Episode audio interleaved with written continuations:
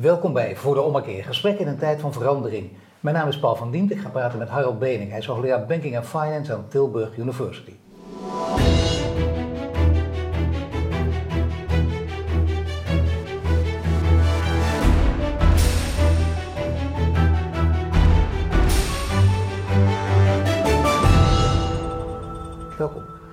Beginnen met het uh, Sustainable Finance Lab, want uh, daar maak je ook onderdeel van uit. En dat is uh, voor ingewijden duidelijk wat, wat, zij doen. Maar heel veel ingewijden kijken nu en ook heel veel niet-ingewijden. Het zijn er nog meer. Kun je zeggen wat het precies inhoudt? Nou ja, het Sustainable Finance Lab bestaat nu ongeveer acht jaar. En het is een club op het gebied van duurzaam bankeren. Bekende hoogleraren en andere onafhankelijke experts.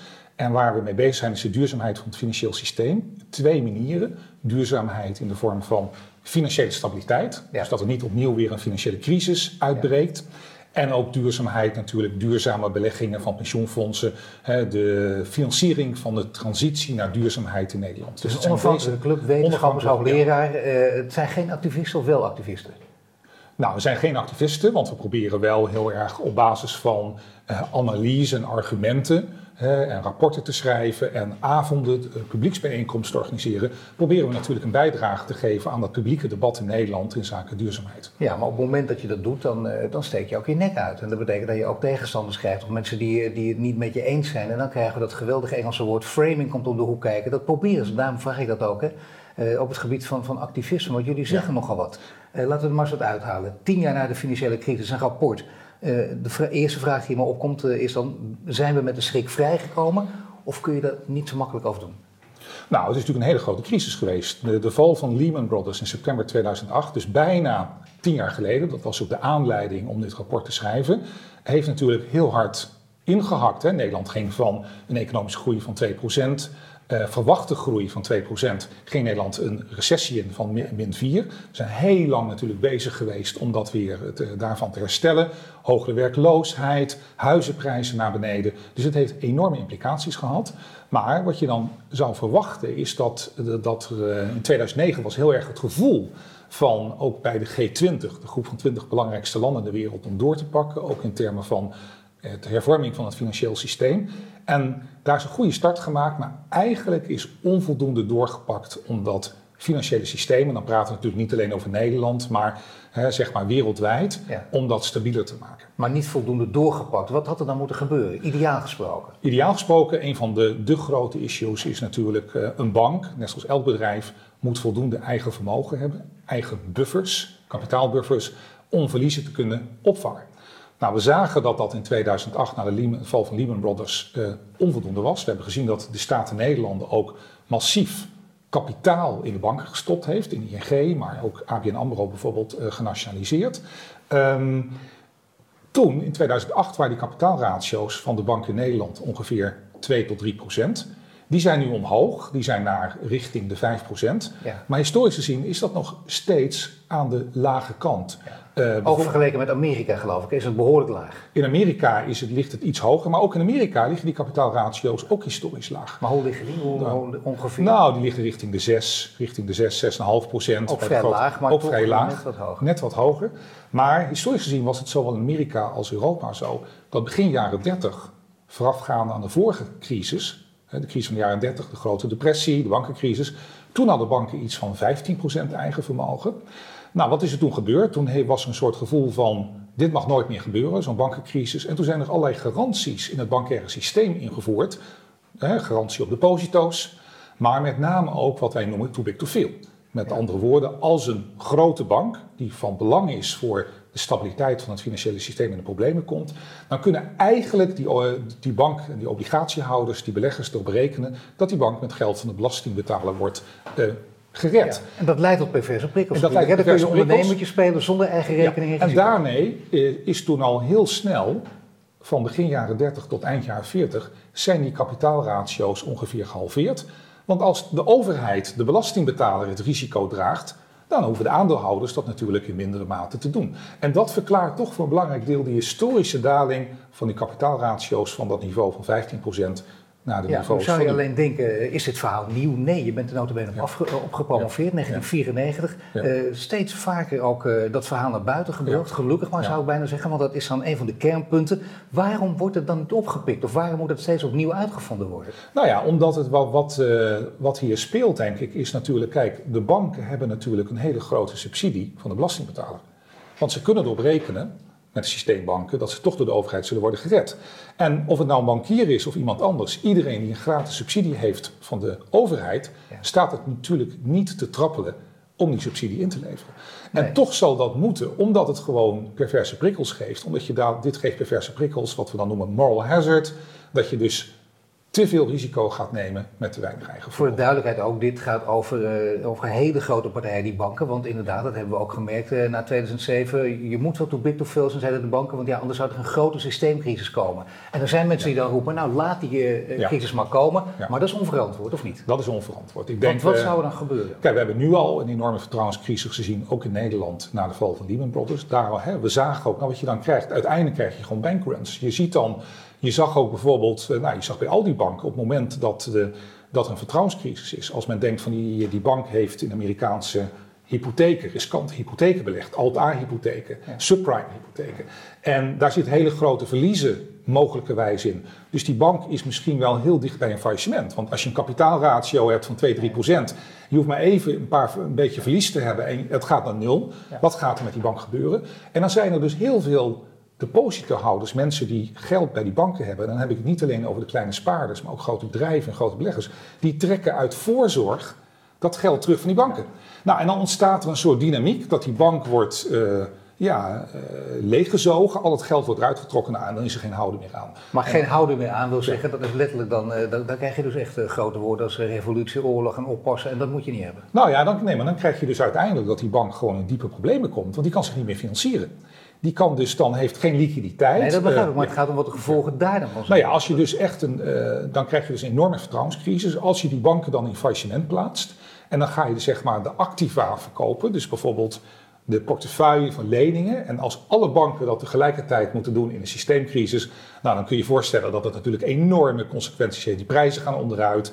Dat is een, gewoon een enorme vertrouwenscrisis. die Ja, maar, gebeurt. maar dat betekent dus eh, nog grotere woorden, grote chaos. Dat nog grotere chaos. En dat, dus op het moment dat dat, dat dat dreigt, is er eigenlijk ook geen andere keuze voor de overheid om die banken te redden. Dus het is op zichzelf goed dat ze die banken gered hebben in 2008 na de val van Lehman Brothers. Hè, toen we zagen dat Nout Welling als president van de Nederlandse Bank en Wouter Bos als minister van Financiën zeiden... wederom heeft de Nederlandse regering zijn verantwoordelijkheid genomen om de belangen van spaarders te waarborgen. Dat was natuurlijk terecht om dat te doen.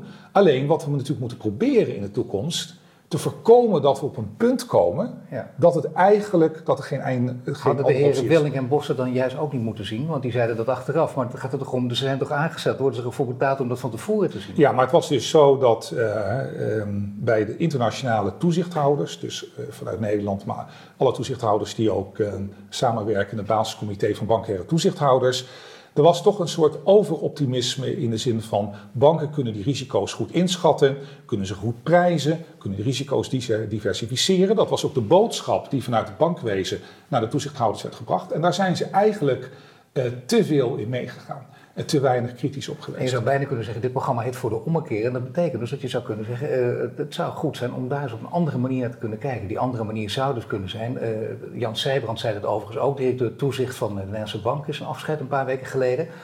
Let eens op wat er gebeurt. Eh, die, die rommelhypotheek uit Amerika werd opeens door alle banken gewoon overgenomen. Ze deden elkaar allemaal na, dat kuddegedrag. Waarom? Omdat banken veel te veel op elkaar lijken. Dat er veel te weinig banken zijn. Ze doen allemaal hetzelfde. En hij zegt, eh, ik pleit ervoor om dat bankenlandschap aanmerkelijk uit te breiden, makkelijke vergunningen te geven en ook meer maatwerk te bieden aan kleine banken, kleine partijen. Ja. Deel jij die mening? Nou, ik denk dat diversiteit, en vergroting van diversiteit in het eh, bankaire landschap heel goed is. Dat is ook iets waar wij vanuit het Sustainable Finance Lab al heel lang voor, voor pleiten. We zien dat eh, die grootbanken, als ze te veel op elkaar gaan lijken, is natuurlijk een, een slechte zaak. Ja, nu eenheidsworsten te homogen. Eenheidsworst. eh, Je hebt meer diversiteit nodig. In Duitsland bijvoorbeeld zijn veel meer kleine banken. Ehm, maar ook al zou je die diversiteit in Nederland van het bankaire landschap kunnen vergroten, dan nog blijft gewoon het punt: die banken moeten gewoon zelf verliezen kunnen dragen, meer vet op de botten. En daar is nog steeds een hele grote lobby hoe tegen. Groot, hoe groot moeten die buffers zijn? Nou ja, wat wij bijvoorbeeld uh, ook vanuit het uh, Sustainable Finance Lab hebben gezegd, ga nou richting die niveaus van begin jaren 30 toen die garanties er nog niet waren. Rond de 15 uh, Ja, dus richting de 10, 15 procent. Maar, hè, en dat hoeft ook niet direct vandaag of morgen, een overgangsperiode zeg maar van een jaar of zeven. Die banken kunnen dan bijvoorbeeld de helft van hun winst uitkeren in de vorm van dividend. Nou, dan kunnen ze de helft reserveren om een kapitaalbuffers te versterken. En wat ons betreft zouden dan ook die, die nieuwe obligaties, COCO's, dat zijn obligaties die worden geconverteerd naar aandelen, op het moment dat het met de bank de kapitaalratio begint te dalen, nog niet dat de bank diep in de problemen zit, dus ver boven nul, geconverteerd worden naar aandelen. En dan, die zouden ze dus heel makkelijk op de internationale financiële markten uh, kunnen uitgeven. Maar uh, ja, die banken doen dat niet. Wat is de allerbelangrijkste reden? Die, want je bent hier al jarenlang mee bezig, heb ik wel een paar keer gezegd. Hè? Want dat is belangrijk om dat toch even te benadrukken. Daardoor weet je ook wat steeds de, bijna de stereotype reactie van banken is om dit niet te doen. Want je zegt het niet, je hoeft niet van, van de een op de andere dag, zeg je ook nog. Het mag gefaseerd en lange termijn. Waarom willen ze het vooral niet? Nou ja, op korte termijn leidt het natuurlijk tot een, het leidt natuurlijk tot een, een vermindering van de winstgevendheid. Want uh, waarom? Uiteindelijk schuif je een deel van het risico wat nu gedragen wordt door de belastingbetalers, schuif je terug naar de beleggers in de banken. En dat zijn dan de aandeelhouders en bijvoorbeeld deze houders van die converteerbare obligaties. Maar dat is eigenlijk marktconform. Want we willen natuurlijk niet dat die risico's door de belastingbetaler worden gedragen. We willen dat natuurlijk die beleggers in die banken dat doen.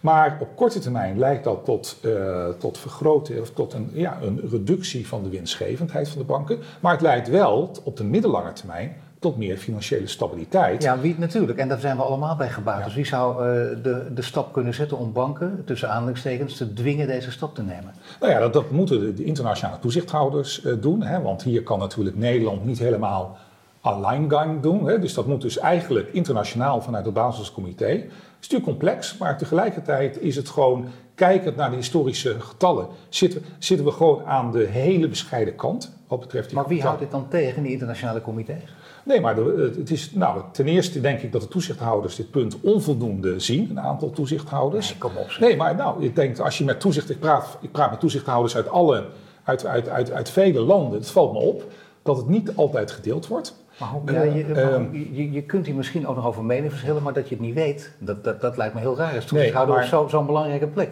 Ja, maar wat het... Dat, nee, maar dat is toch te pijnlijk ja. voor woorden als het ja. zo is? Ja, nee, maar er zijn twee dingen. Ik denk dat de, deze onderliggende dynamiek, hè, uh, ook op het moment dat je zegt, ja, we vroeger 15%, dan zeggen ze ja, begin jaren 30 was een totaal andere wereld. Dat is wel zo, maar het is wel heel opvallend dat als je kijkt naar de, de, de leidende hoogleraren op het gebied van, bankwezen, van bankwezen in Amerika en in Europa. En dan praat ik Amerika echt over de beroemdste universiteiten. Er is bijna algemeen overeenstemming dat het runnen van een bank op 4, 5, 6 procent eigen vermogen eigenlijk wel heel erg vragen is om moeilijkheden. Op termijn. Ja, maar je weet dat uh, bankmannen zelf praten, ja. ook achter jouw rug natuurlijk, ja. maar je kent die verwijten. zeggen ze ja, maar zeggen die hoogleraren, maar dat komt omdat die gewoon niet met de poten in de modder staan en wij willen weten hoe het werkt. Nou, toch is het, dit argument hebben we uitgebreid ook gemaakt in de jaren voorafgaand aan Lehman Brothers. Toen werd het ook, niet, uh, werd ook gezegd, de buffers zijn op orde, er zijn, we hebben de risico's in de tang, we weten ze goed te schatten. En eigenlijk zijn een aantal van de debatten die we nu hebben um, heel erg hetzelfde als 15 jaar geleden. De buffers zijn op orde. Bonussen, die nu vrij zeker ook in Amerika weer, de winsten en de bonussen gaan natuurlijk weer de lucht in. In Nederland hebben we natuurlijk de bonusdiscussie met ING gehad. Um, het, het, valt me op dat het debat weer langs dezelfde lijnen gaat. Um, dus banken maken weer dezelfde fouten als je niet oppast? Het is, ik denk dat het gewoon ook een belangenstrijd is. Uh, tussen belastingbetaler en zeg maar die bepaalde risico's draagt. Maar je zou zeggen, na 2007 is die strijd toch beslecht? Daar hoeven we toch geen discussie meer over aan te gaan? Nou, dat had, dat had ik zelf wel verwacht. Hè. Kijk, ik kan me voorstellen dat toen wij vanuit als hoogleraren dat voorafgaand aan 2008 zeiden van jongens, let nou op. Uh, dat ze zeiden, nou, we hebben daar een andere mening over. Maar ik denk wat er gebeurd is in 2008, de grootste crisis sinds de jaren 30. Dat eigenlijk wat wij als hoogleraar in Amerika en Europa zeiden dat dat ja, grotendeels de waarheid is. Dan denk je, nou oké, okay, we hebben van mening verschild. Ja. Nou, ik denk dat wij toch iets meer aan het rechte eind hadden. Ja. Nou, gaan we doorpakken, maar dat is dus niet gebeurd. Nee. Um, er speelt nog een ander verhaal met waarom die banken... Ik denk dat het gewoon een, een strijd is tussen belastingbetaler en bankiers. Maar er is nog een ander verhaal wat gezegd wordt. Ja, onze buffers, ons eigen vermogen is misschien wel relatief laag, rond de 5%. Maar we hebben nu het Europese resolutiemechanisme, waarin dan ook de obligatiehouders en houders van achterstelde leningen bij, een, uh, bij problemen moeten bloeden. Dat noemen we dan de bail-in. Dan is het dus niet, voordat de belastingbetaler komt, is het dan eerst deze mensen. Maar we zien dat, dat, dat daar grote problemen zitten. Zien. We zien bijvoorbeeld bij Montepaschi di Siena in Italië dat er grote politieke weerstand is om die bail-in uh, toe te passen. En bank is zichzelf ook altijd uh, trouwens afficheerd als uh, Sins en in Italië keurig Dal. En dat bestaan we heel lang. Dat moet, moet dan vertrouwen inboezemen, maar het tegendeel ja. blijkt het geval. Daar is het dus niet gebeurd. Maar wat we ook in, de, in de Europese regelgeving voor de bail-in zitten ook allerlei uitzonderingsbepalingen. Bijvoorbeeld als er een systeemcrisis dreigt of is, dan kunnen toezichthouders besluiten de bail-in niet toe te passen. Dus het is heel onwaarschijnlijk dat die bail-in gaat worden toegepast bij een systeemcrisis. En dat betekent dus dan, dan, dan vallen die banken weer terug op een normale kapitaalbuffers, echt eigen vermogen. En dan zitten we weer op die historische lage waarden. Ja, precies. Dus genoeg argumenten om te zeggen dat moet eindelijk eens een keertje omhoog. Uh, die, die buffers moeten eindelijk omhoog. Het ja. uh, Sustainable Finance Lab roept dat, jij roept dat, zij roept ja. dat ook al uh, ja. tijden. Jullie roepen dat, kun je zeggen. jullie zeggen meer. Een van de aanbevelingen is minder verwevenheid van private risico's en publieke belangen. Heeft hier natuurlijk mee te maken. Ook uh, zorg dat er een depositobank komt. Uh, de bekende uh, commentator bij, bij een nieuwsradio, Kees de Kort, had het altijd over de, de Oranje Bank. Hè? Ja. Nee, nee, goed. En in alle eenvoud ja. noemde hij dat. En mensen begrepen dat ook heel goed. Dat heeft toch ongeveer veel overeenkomsten met die depositobank. Ja, er zijn eigenlijk twee mogelijkheden. Wat we, en toen bijvoorbeeld met een Amerikaanse collega, George Benston, heb ik in 2005, een paar jaar voor de crisis, dat paper gepubliceerd over de historische daling van die kapitaalratio's van banken in 10 Europese landen. Van die 15 procent waar we naar, naar dit niveau hier, wat we nu hebben. Toen hebben wij twee oplossingen toen ook al bepleit, eh, wat in de literatuur toen ook al besproken werd. Het eerste is gewoon, als je die belangen van de spaarders wil uh, zeg maar veiligstellen, dan zullen die banken hogere kapitaalbuffers moeten ja. hebben. Het punt waar we net over hadden. Ja. Als dat niet lukt of, dan, uh, of niet kan, is er nog een andere oplossing om de belangen van de spaarders te, zeg maar, veilig te stellen. En dat is wat we noemen met een technische term collateralized deposits. Ja. Dus dat zijn de deposito's, de spaargelden, die heel veilig, risicovrij worden belegd. Ja. Dat is dat, dat collateralized, nee. onderpand vanwege, ja. van, op basis van risicovrije activa. Dat zou kunnen door een depositobank op te richten die alleen maar bijvoorbeeld in Nederlands overheidspapier belegt. Het kan ook zijn dat het geld wordt gestald bij de centrale bank, ja. bij de ECB. Dan heb je dus een soort digital iets, uh, zeg maar, dat bij de centrale bank is. Er zijn verschillende vormen van.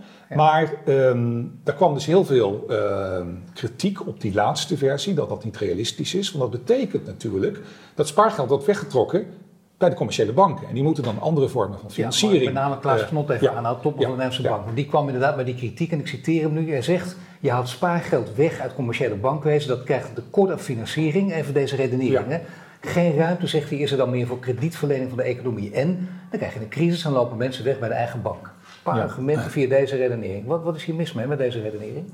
Nou ja, de banken zullen zich uh, andere manier moeten gaan financieren. Dus niet met spaargeld, maar bijvoorbeeld met meer lange termijn uh, obligaties uitgeven. Of lange termijn spaargeld. Hè, of de, bijvoorbeeld echte termijndeposito's voor langere tijd. Maar waar dan wel gezegd wordt tegen de mensen van...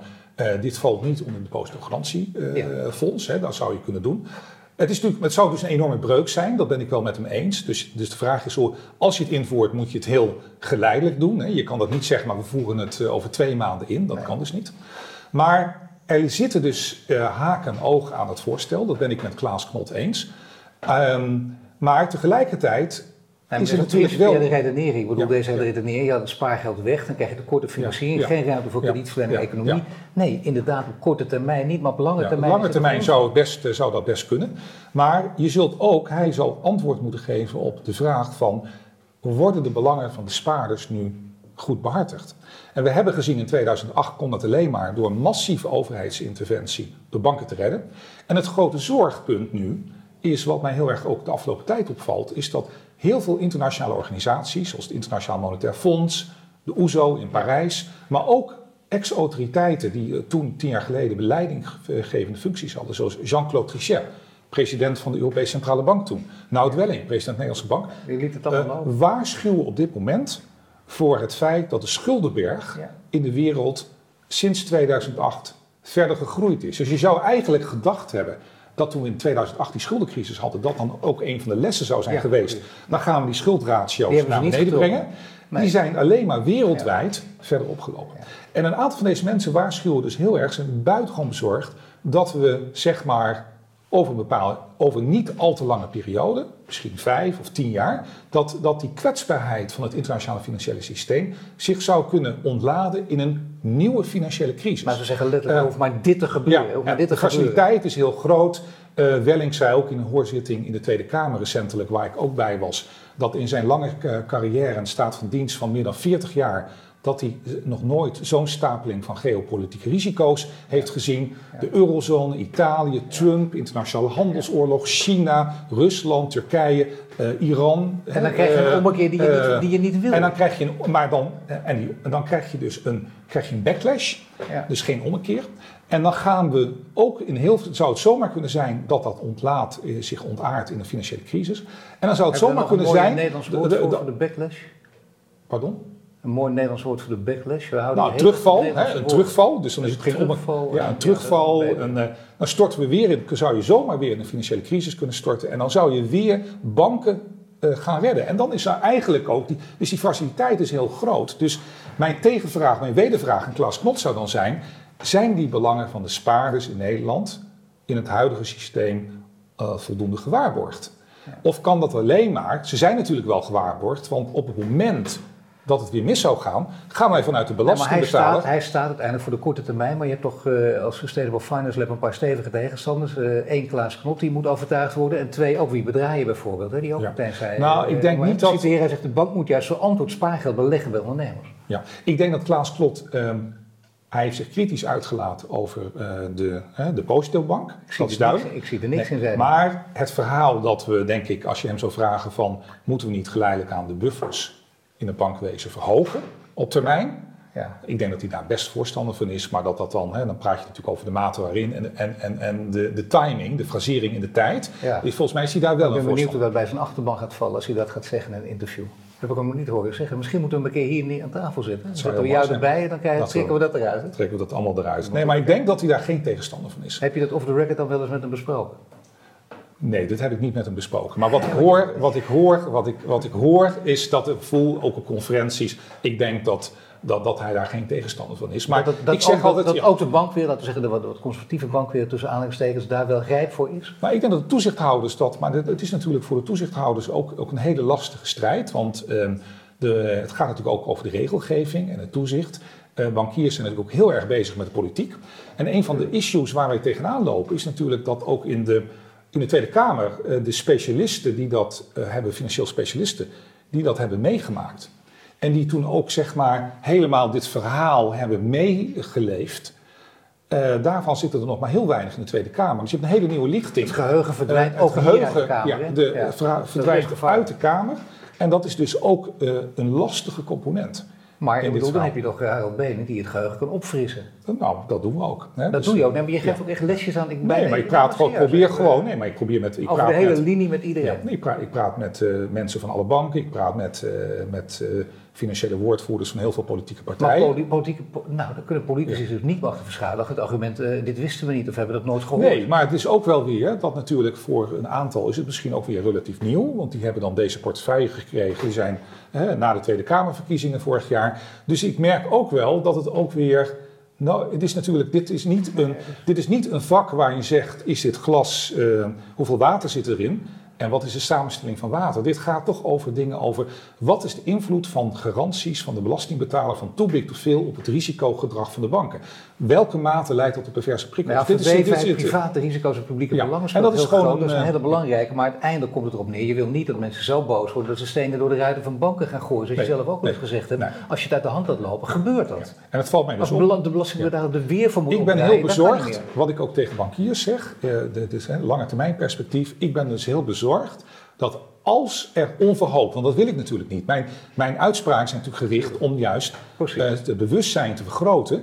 En ik ben blij dat mensen als Welling nu en Hans Hogevorst, de oud-voorzitter van de Autoriteit Financiële Markten, en Trichet van de ECB, dat nu ook zo naar buiten komen. Voortschrijdend. Eh, omdat, of voortschrijdend inzicht, omdat het natuurlijk niemand belang heeft bij een nieuwe financiële crisis. Want als het zo is dat we weer banken zouden gaan redden, dan neemt dat alleen maar, zeg maar, zal dat het populisme verder versterken. En dat zal ook de regeerbaarheid van het kant, eh, land als Nederland Nou ja, alleen maar verder versterken. Omdat, omdat eh, ik bedoel, je, je kunt ook zeggen, wat, wat deze machthebbers doen is ook een vorm van populisme. Dus wie is hier de populist? Omdat er bijna toch weer een soort klank omheen hangt. Eh, mensen maken zich daar zorgen over, gaan op partijen stemmen die ook misschien dingen roepen Ja. waarvan je zegt, moet het die kant op gaan? Maar ja, stel er dan eens wat tegenover. Waarom is er dan geen politieke partij die met een serieus, want dan heb je het echt over politiek. Waarom is er geen Ja. partij die met een serieus alternatief komt? Want dit loopt al zo lang.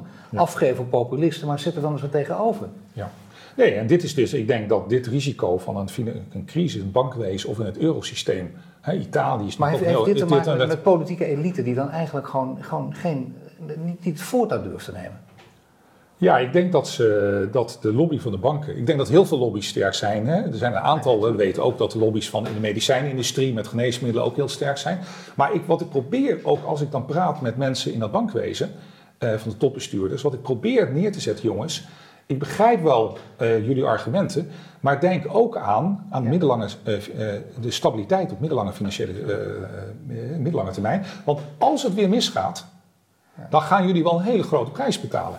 Als we weer banken gered zouden moeten Ja. worden, dan, eh, dan dat gaat natuurlijk een enorme Maar speelt hier dan het Ja. gevaar weer niet dat die mensen te vaak denken aan hun eigen positie? Van hoe lang zit ik hier? Ik zit hier, die rekenen dat uit. Ik zit hier vier eh, of acht jaar en in die tijd, eh, kom op zeg, je hebt een gelijk, je op die middellange Ja. termijn, maar dan ben ik hier weg, kan me niet schelen. Ja. Dat, dat, dat is niet netjes, dat is niet mooi, maar zo zitten Ja. mensen vaak in elkaar. Heeft, heeft het daar niet ook... Nou, daar heeft het, ja, als mensen dus een horizon hebben van zeg maar, ik doe zo'n positie vier tot acht jaar, hè, als bestuurder van een bank, dan, dan is het menselijk om te, ja, te veronderstellen dat ze in die vier tot acht jaar iets moois willen doen. En vaak zijn dat toch nieuwe risico's nemen, uitbreidingsplannen, overnameplannen. Ehm, maar ja, wat wij natuurlijk proberen ook vanuit de wetenschap is natuurlijk veel meer een, toch een langer perspectief. En ons perspectief is dat van de financiële stabiliteit. Maar dat lange perspectief, wie zou dat uitgeven bij die banken moeten hebben? Hoe kun je dat lange termijn perspectief er beter inbrengen? Op welke positie zou je dan... Het zou de, de, de toezichthouders zouden daar meer voor moeten kiezen. Die zouden daar eh, toch ambitieuzer in moeten zijn. We hebben laatst ook het afscheid gehad van Jan Sijbrand als directeur toezicht van de Nederlandse Bank. Ik denk dat hij het heel goed gedaan heeft. Op een aantal dossiers hebben ze kordaat ingegrepen. Maar in zijn afscheidsinterview in het Financiële Dagblad had hij het over de expeditie tegen de banken wat betreft die verhoging van de kapitaalbuffers. En dat is toch eigenlijk wel jammer, vind ik. Want ehm, ja, eh, ik vind dat hij het goed gedaan heeft. Maar blijkbaar hebben wij hem ook hier in dit kader vanuit de academische wereld nog steeds niet kunnen overtuigen Nee, dit is zo van verbazingwekkend, hè? Want dan denk Ja. je van juist op dat moment, als je afscheid neemt, ga je dat dan ook roepen. Blijkbaar is dat dan toch nog het belang wat je even wil overdragen in je eigen wereld, maar nog steeds Ja. losgezongen van de realiteit, of niet? Ja, en dat heeft hij nooit zo, wat bij mij weten, nooit zo extreem gezegd zoals hij nu doet. Eh, maar blijkbaar zit hem dat toch eh, hoog. En dat mag hij natuurlijk zeggen. Maar ik vond het wel een heel opvallend statement. Het geeft aan dat in ieder geval bij hem dat zeg maar dat dit, dit redelijke plan wat wij zeggen. Wij zeggen van eigenlijk tegen de, de bankwezen van jongens, maak nou een deal met politiek en samenleving. Ga geleidelijk die buffers verhogen in een periode van 7, 8, 9, 10 jaar. Laten we daar redelijkheid naar kijken. Ehm, en dan gaan we dat samen doen. Dan kunnen we misschien ook bepaalde stapeling van regelgeving ook wat versoepelen. Hè, over bonus en dergelijke. Ik denk dat ons voorstel heel redelijk is. Maar op dit moment is heel erg toch te veel nog de, de, de, zeg maar de reactie van de hak in het zand. En dat is heel jammer. En, eh, want we zouden eigenlijk meer hebben kunnen leren Maar de van crisis. doorbraak zou dus kunnen zijn in het toezicht, of stel op in het toezicht, maar dan zal ook de politiek zal ook bewuster moeten worden. En net zoals de, Ja, de- wat bedoel je? De politiek Nou, zou bewuster moeten worden. Nou, wat ik bedoel, dat, kijk, de, bij bij de bankbestuurders is vaak de horizon te veel op die 4 tot 8 eh, jaar. Bij de politiek zie je vaak, kijk, op het moment dat het toen misging in 2008, ja, dan is het natuurlijk moord en brand, wordt geschreeuwd. En dan zijn al die politici ermee bezig. Maar wat je ook ziet, is na, na- naarmate het langer duurt, eh, de tijd verstrijkt sinds de laatste financiële crisis, dat eigenlijk het, de belangstelling voor dit onderwerp bij heel veel politici natuurlijk eh, minder wordt. Want er zijn veel, zeg maar tussen aanhalingstekens, zichtbaardere onderwerpen, belangrijke onderwerpen. De gaswinning in Groningen. Ja. Ehm, maar dat kan toch misschien kortzichtig zijn, want dit is natuurlijk wel die fragiliteit van het financiële systeem. dit ligt er gewoon aan de grondslag, dit is veel dit, dit belangrijker. ligt er aan de grondslag. Net zoals ook het verhaal met de euro, dat we denken van het is wel stabiel. En nu krijgen we gewoon ja. een populistische regering in Italië En nu hebben we toch echt een, op een aantal eh, punten... Nou, populistische regering, maar goed, je krijgt een regering die, eh, die, die gaat, waar Ja. mensen voor, we leven in een democratie en mensen kiezen daarvoor. Ja, en dat is ook... Ook dat, daar weer, want, wat, wat Ja. de, want de, de voorgangers deden, hebben Ja. toch de boel lopen eh, verkloten. Dat zeggen die populisten. En die hebben Ja. dat toch dan op dat gebied gelijk en nog niet. ja, dus kijk, de situatie... dat- niemand zou zeggen Ja. dat de Italianen het zo goed Kijk, gedaan het hebben. feit wat nu gebeurt in Italië, dat je dus de Vijf Sterrenbeweging hebt en Lega, die beide samen de regering vormen en nu dus natuurlijk in opstand komen tegen de, de vluchtelingenpolitiek in Europa, maar ook tegen het keurslijf van de euro. Dat omdat zij er aan de macht komen. oplossing is verzonnen voor de Ehm, vluchtelingenpolitiek. en wat wij dus komen in opstand. Ja, en wat wij dus, wat wij, ehm, ik ben zelf ook voorzitter van het Europees Comité van Hoogleraren, het eh, Europese Schaduwcomité voor Financiële Regelgeving en Toezicht. En wat wij de afgelopen jaren steeds hebben in statements hebben gezegd, internationaal, is dat er onvoldoende aandacht is voor de, politieke dynamiek tussen de noordelijke en zuidelijke landen van de eurozone. Want wat wij vanuit Duitsland en Finland en Nederland zeggen, eigenlijk zeggen wij tegen die landen, waaronder Italië, je moet je begrotingstekort op orde brengen, je moet moeilijke maatregelen nemen, economische hervormingen, en voor de rest mondje dicht. Ja, dat is Dat ene zijn de afspraken, is dat is- nou, dat nou, nou, dat is- de ene kant van het verhaal. De andere Oh, ja. kant is natuurlijk Ja. ook van, eh luister even, je Ja. kreeg lekker gratis geld, maar Ja, je moet wel herstructureren en dat heb je niet gedaan. Dat heb je niet gedaan. Dan zeggen ook mensen, Ja. nou, maar Italianen zijn alleen Dus- corrupt. Maar kom Ja, op, ze hebben heel veel dingen niet gedaan. Nee, maar wat wij zouden moeten doen, eh, denk ik, kijk, inderdaad, het beleid van de monetair beleid, het monetair beleid van de ECB is natuurlijk gratis geld geven zonder voorwaarden. En dat, dat geeft natuurlijk dat soort, dat corrumpeert. Ja. Hè, dat, Ja. dat haalt druk van de ketel. Ja. Maar wat, kijk, de situatie natuurlijk, in, kijk, in, in Zuid-Europa weten ze ook wel dat ze moeilijke economische hervormingen moeten doorvoeren. Alleen, ze krijgen het eigenlijk politiek niet geveegd. Het is heel complex in die samenlevingen. En de plannen die wij hebben gelanceerd, wij hebben gezegd, maak nou een soort, eh, ja, wat wij noemen een carrot and stick approach. Hè, dus een stok en een wortel. Oh Ehm, dus carrot en stick, dat we zeggen, nou oké, we, we begrijpen dat jullie in een moeilijke situatie zitten. We gaan met jullie meedenken, we gaan een plan maken. Bijvoorbeeld een plan voor de komende vijf jaar, hoe we in Italië economische vorming op de arbeidsmarkt gaan doorvoeren. We gaan dat ook de komende jaren concrete stappen monitoren. Maar als je die zet, nadat je ze gezet hebt, dus niet vooraf zoals met het monetair beleid, maar achteraf gaan we jullie belonen, bijvoorbeeld met grotere investeringen vanuit Europa, of bijvoorbeeld een deel kwijtschelding van de staatsschuld van Italië, want Kijk, en is dat is wel hoog. interessant. Als je dit niet doet, dan krijg je dus het scenario eh, Ja. dat, eh dat Nout Welling schetst. Namelijk, eh, kijk eens wat er aan de hand is, de he- hele wereld. En dan kijk je naar de geopolitiek. En als hij dat Ja. zegt, al die jaren Ja, dat hij leef aan de macht is. Eh, en hij zit ook nog eh, bij de, bij de Bank of China, niet de kleinste daar in China. Dus bedoel, hij kan de- een beetje die wereld overzien. En dat Ja. zegt hij dan toch. eh, De, de, de spanning is nooit zo groot geweest als nu. Dus Waar is- zie jij de spanning het grootst trouwens? Is dat Europa, is dat China of is dat Amerika? Nou, ik denk, kijk, China is natuurlijk met, met kredietverlening, daar is natuurlijk gewoon excessieve kredietverlening geweest en bubbels. Maar ja, China is natuurlijk een heel erg gecontroleerd land. Ja. Dus op het moment dat daar een financiële crisis dreigt, kan natuurlijk de overheid, die heel machtig is, ingrijpen. We hebben recent, een aantal jaar geleden ook gehad, dan, als er dan bijvoorbeeld aandelenkoersen onder druk staan, dan worden we bijvoorbeeld bepaalde beleggers, pensioenfondsen, eh, aangezet om wat bij te kopen. Dus China is meer gereguleerd. Trump is natuurlijk onvoorspelbaar. Als dit echt escaleert in een hele harde handelsoorlog, nou ja, dan krijg je natuurlijk ook in Duitsland recessie. Dan gaat Duitsland natuurlijk ook diep in de problemen komen met de BMW's en Mercedes en, en dergelijke. Dus dat is gewoon, eh, met Trump kan het dus heel zorgwekkend zijn. Italië kan het ook zijn, maar daarom, in dat voorstel wat wij doen, wij moeten dus eigenlijk uitreiken naar een land als Italië, zodat die politici daar in Italië kunnen zeggen: Europa is niet alleen de boeman die ons noopt om moeilijke maatregelen te nemen, er is ook een vorm van Europese solidariteit. En wat er nu gebeurt, is dat de perceptie, terecht of onterecht, in landen als Italië, is toch een beetje worden geregeerd bij e-mail vanuit Brussel en Berlijn. Gewoon komt een mailtje binnen, je moet dit doen en je hebt je niet aan afspraken gehouden en noem maar op. En het is dus een cruciaal Nederlands belang om ervoor te zorgen dat een land als Italië binnenboord blijft en moderniseert. En we hebben hier een hele belangrijke kans laten lopen. We hadden anderhalf jaar geleden hadden we Remzi van de Sociaal-Democratische Partij als premier van Italië. En iedereen in Nederland, de Nederlandse politiek, zei dat is een goede man. Die is hervormingsgezind, dat is eigenlijk een man waar we zaken mee kunnen doen. Nou, die man die zit natuurlijk in een heel moeilijk land, met, met hele lage economische groei, hoge werkloosheid, jongeren die wegtreden, weg, weggaan en natuurlijk de vluchtelingencrisis. Kijk, je kunt Italië heel veel verwijten, maar niet dat ze door hun geografische ligging over hè, zeg maar, dat ze heel veel vluchtelingen binnenkrijgen. De vraag was natuurlijk, hebben wij toen eind 2016, hebben wij Remsi geholpen? Nou, we hadden, het antwoord is nee. We hadden afspraken over herverdeling van vluchtelingen, niet gebeurd. Hebben wij Europese budgetten ingezet om die financiële last te verlichten? Antwoord nee. Dus liep het begrotingstekort in Italië op. En wat gebeurde er? Brussel, de Europese Commissie, zegt: ja, je houdt je weer niet aan afspraken, want je begrotingstekort is hoger geworden. Nou, dat geeft natuurlijk een, explosie van negatieve emoties. Ik heb het samen met een Italiaanse collega ook de, de kranten, de koppen bekeken van Italiaanse kranten. Hè. Italië wordt weer beetgepakt door Brussel. Wat was het gevolg? Er was een referendum uitgeschreven door het constitutionele referendum, door Remzi in december 2016. Remzi verliest het, exit Remzi, populist aan de macht. Maar dat had je eigenlijk gewoon kunnen uittekenen. Dus wij, wij denken gewoon van, nou, we vertellen gewoon wat ze moeten doen en we kijken, nee, wij moeten veel meer uitreiken en proberen die landen te helpen om in beweging te komen. Maar dat betekent dat uiteindelijk de redding uit Europa moet komen. Er zal op een aantal terreinen, nou, er zal dus, kijk, landen zullen orde op zaken. Nee, dat zou dus, dat zou dus in zekere zin de echte ommekeer zijn. Dat Europa orde op zaken stelt. Ja, dat wij, ze gaan, dat wij ze gaan helpen om dat te doen. Want dat zullen die landen natuurlijk wel. Het blijven natuurlijk gewoon in dat opzicht soevereine landen. Maar ze zitten binnen dat eurosysteem. Wij moeten ze gaan helpen.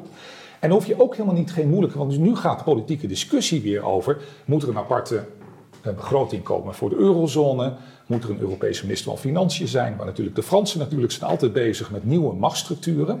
Terwijl, eh, nou, dan gaat Nederland een fonds vormen met twaalf landen. En die zeggen, hè, onder leiding van onze nieuwe minister van Financiën, Hoekstra.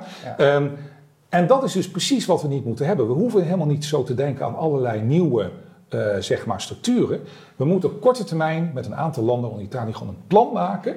En daar moet dan wel ook Europees geld tegenover staan van investeringen of mogelijke schuldverlichting. Maar we moeten niet vergeten dat, dat we ook op dit moment. Maar je hebt, we hebben het ESM toch ook al, weet je? Dat is natuurlijk uh, ook uh, ja, maar dat is maar, niet onbelangrijk. Nee, maar dat, dat het afgeschaft moet worden. Daar heeft Ik nou, noem een Lex Hoogduin. Nou, maar dat is dus nog nooit gebruikt. Hè, daarvoor, voor, niet voor Italië althans. Hè. Nee, want, maar de wetenschap dat het er is, dat, ja, nee, dat kan. Nee, maar, je moet, maar op een of andere manier zul je toch uh, die switch moeten maken. Inderdaad, het moeilijk is natuurlijk die, die condities. Dat, dat, je, dat je aan landen zegt, we helpen je, maar er zijn natuurlijk wel dingen die je moet doen. Maar je moet, het idee zou zijn, op het moment dat je dus echt uitreikt van Europa, met investeringsplannen, met mogelijke schuldverlichting, dat dan die politieke dynamiek wat hanteerbaarder wordt. En dat je die moral hazard, waar dan over gesproken wordt, hè, ook door Lex Hoogduin, dat je die eruit haalt. Het grote punt is natuurlijk van niets doen. Kijk, wij zeggen dan moeten wij Europees geld gaan committeren. Voor investeringen of schuldverlichting. Maar dat geld is al lang gecommitteerd. Want we staan natuurlijk nu ook gerand. Stel dat het. Nee, dat moet je allemaal afschrijven. Als op het moment dat wij, dat die euro, dat Italië uit euro gaat en de eurozone explodeert. Als dat onverhoopt zou gebeuren, dan gaan natuurlijk de verliezen voor Nederland. Dan gaat de hele exportpositie van Nederland onderuit. Wij, gaan, wij krijgen dan een Noord-Europese munt. En dan moet je extreem uh, verliezen nemen. We moeten, en het verliezen nemen op alles wat we in Zuid-Europa hebben opgestaan. Dus het idee wat ik ook wel soms merk in de Nederlandse politiek van... we gaan geen nieuw geld richting die landen brengen als ze niet aan de afspraken houden, is natuurlijk maar een beperkte versie van de werkelijkheid. Want we staan gerand. We staan voor honderden miljarden, misschien wel meer, aan potentiële verliezen. Dus het, zal, uh, het is een cruciaal Nederlands belang voor de Staten Nederland om ervoor te zorgen dat we dus landen als Italië helpen om die hervormingsprocessen uh, door te voeren. Want anders kan het zomaar zijn dat het een keer gewoon explodeert. Omdat het ook hier wel begrepen eigenbelang wederom is. Zeker weten. Oké, okay, hartelijk dank voor dit gesprek. Harold Been, hoogleraar Banking en Finance.